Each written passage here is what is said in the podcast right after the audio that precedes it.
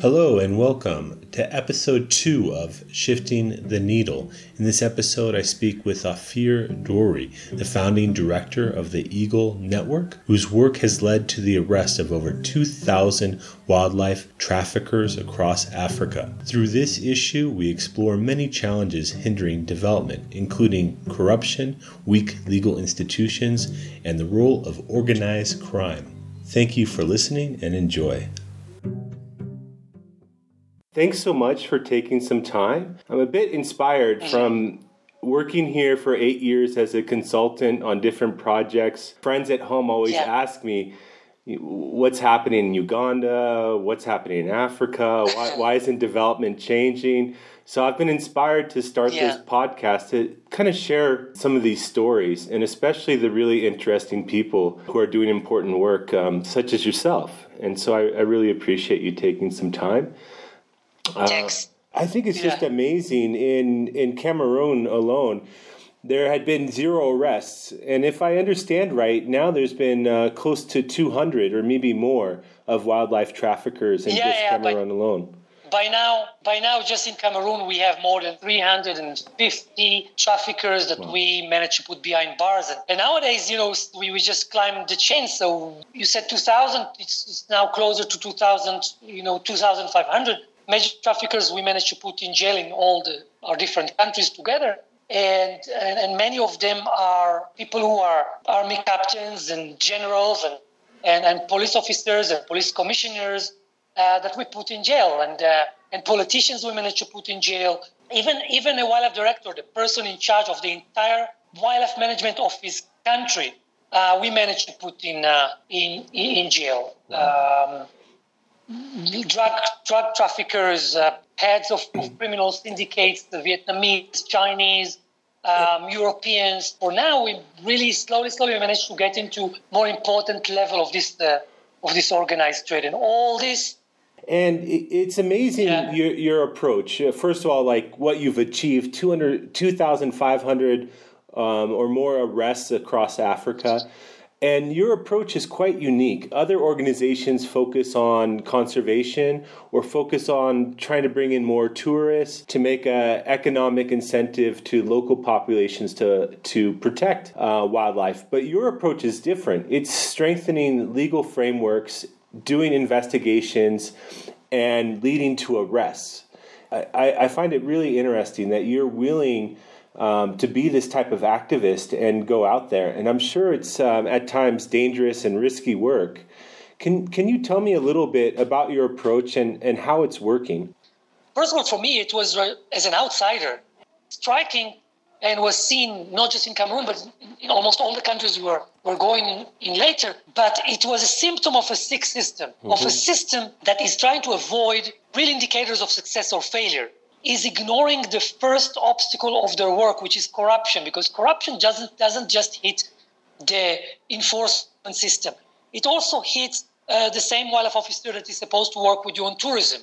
Is the same person who is supposed to, is the same uh, public officials who are working on um, on promoting or on trying to avoid uh, timber exploitation. Mm-hmm. Uh, all of those issues, one by one, if you don't deal with corruption heads on and you just ignore it, you're not only uh, ineffective, you're basically fueling the same corrupt system because that stolen money are not just money absorbed and lost. It is also the same money that is amplifying, proliferating the corrupt system, is giving it a stronger foothold, and is diverting it completely away from their normal objectives because stealing money is a full time job. So an, an officer, whether this officer is an agriculture officer, whether this officer is a wildlife officer, whether this officer is a health officer, mm-hmm. because in the health system, the health in the health development aid, there's far more corruption than there is even on wildlife. All each one of them is is not just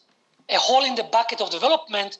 It is basically uh, amplifying and, and making it stronger this corrupt system. Mm-hmm. You know, there is a good image of uh, of corruption and aid which says that you know aid is like fuel. If you are uh, if you have a good car, and you put it inside, the car can work, go. But if you have if you have is a burning house, fuel is making it far, far, far worse. Sure. And that's basically yeah. the bigger context of the bigger context of that kind of like the fighting corruption kind of uh, approach that that we have.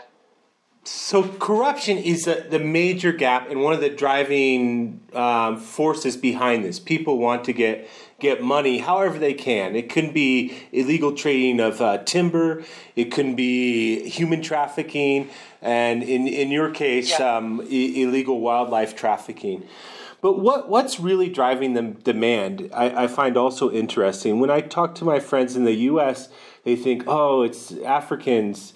you know, out there some part of it is some people yeah. are, are are hunting for meat and there's a legal trade there but a lot of them are wanting to have the financial gains of the illegal trade and it's it's supported by an enormous crime network the same people who might be involved with money laundering or, or drugs or human trafficking also are involved in this because there's an enormous amount of money involved. But can you tell me a little bit about this? Who's driving the demand?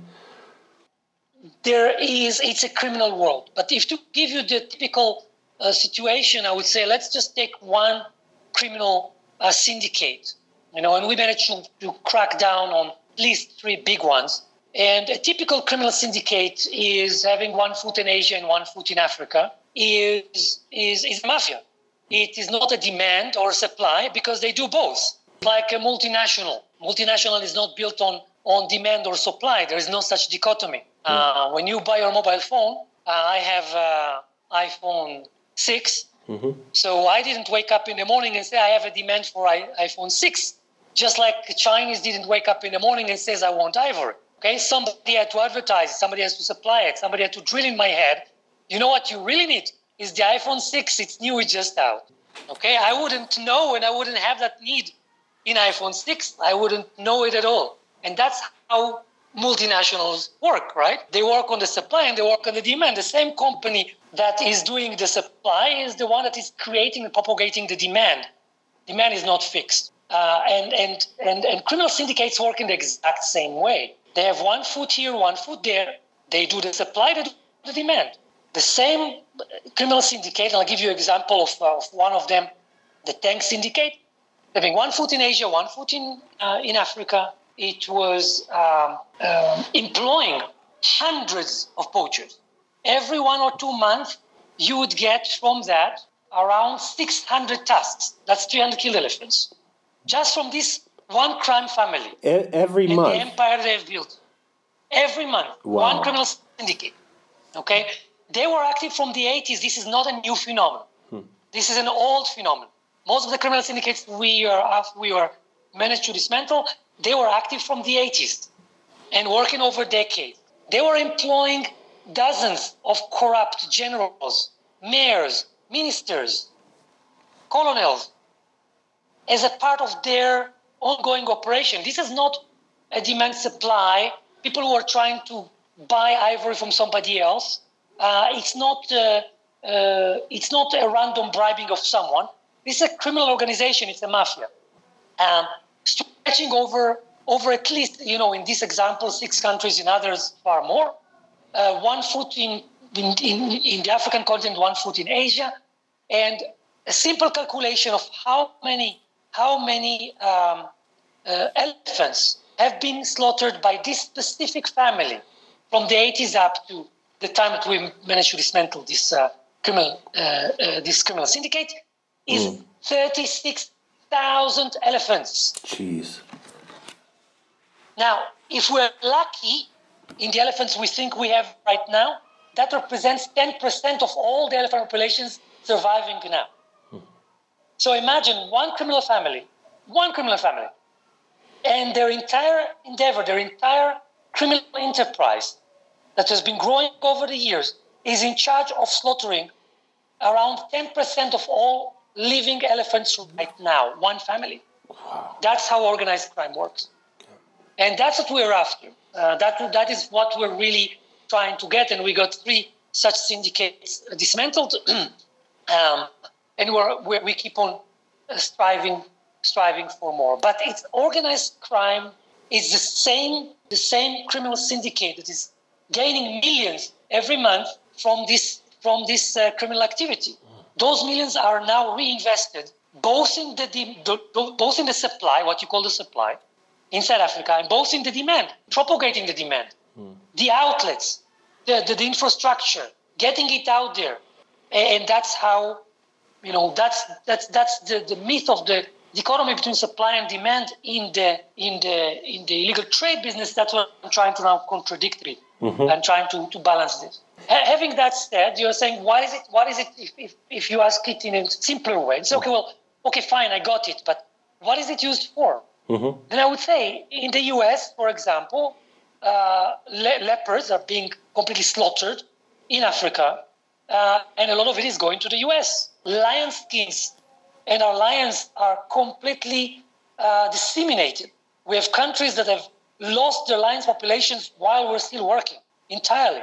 So lion skins is is another uh, thing that finds its way to the U.S.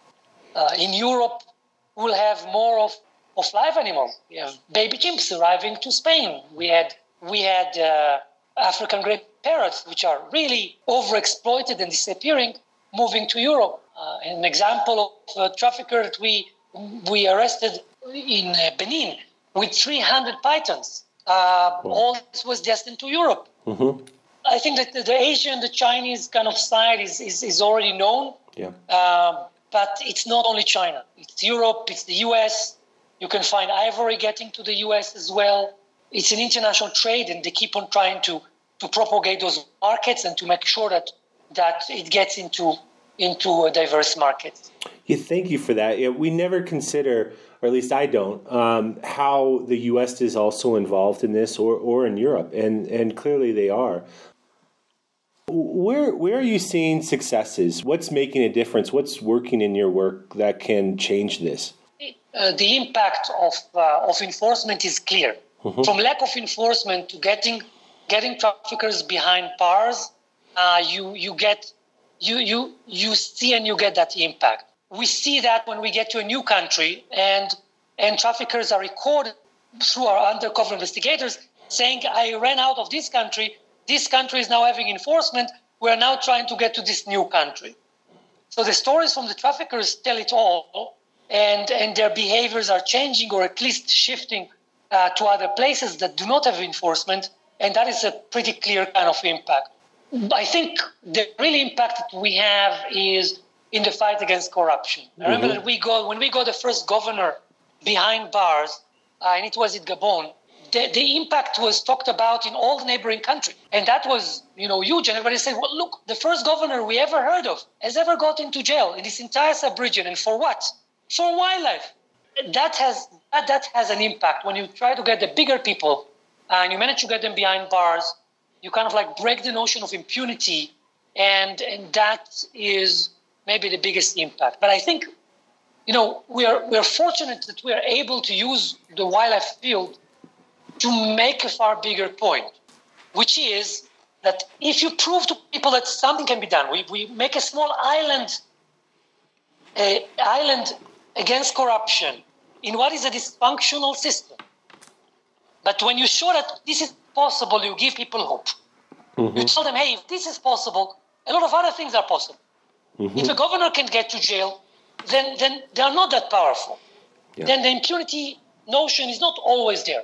Mm-hmm. If we're able to get the governor to jail for that, we can get him for something else. And I think that is for us in the impact on, on corrupt on the bigger social, uh, societal issues is, is, is what is the most satisfying for us. Which means that you get people some hope that um, that if you are able to do that, a lot of things can be different in their lives and in their futures. And I think that is a key for uh, that is a key for change. I, I know you are in the middle of an ongoing investigation and you probably need to get back to that. So I, I just have one or two more questions if it's okay with your time. Yeah. One, I'm really curious about the, the COVID lockdown situation. More people have been desperate during this period in, in Africa and all over the world uh, to find a way to uh, get some income. Also, with lockdowns and all these health concerns, uh, legal enforcement has been kind of turning a blind eye to a lot of other crime that's happening. Are you seeing during this period of COVID, have you seen an increase in wildlife crime or has it gone down or is it hard to tell? Uh, there's different factors here. First of all, yes, I did mention that, you know, we talk about wildlife. Our statistics is, from all that we do, the work that we do, is that 85% of all of our arrest operations, we are documenting and fighting uh, corruption attempts. Mm-hmm. 85%. Imagine how dysfunctional is a police force that 85% of the time doesn't produce law and order. Okay, the court system, our statistics is pretty much similar. 80%. 80% of all of our cases, we can tell you who was trying to bribe who and how. 80%.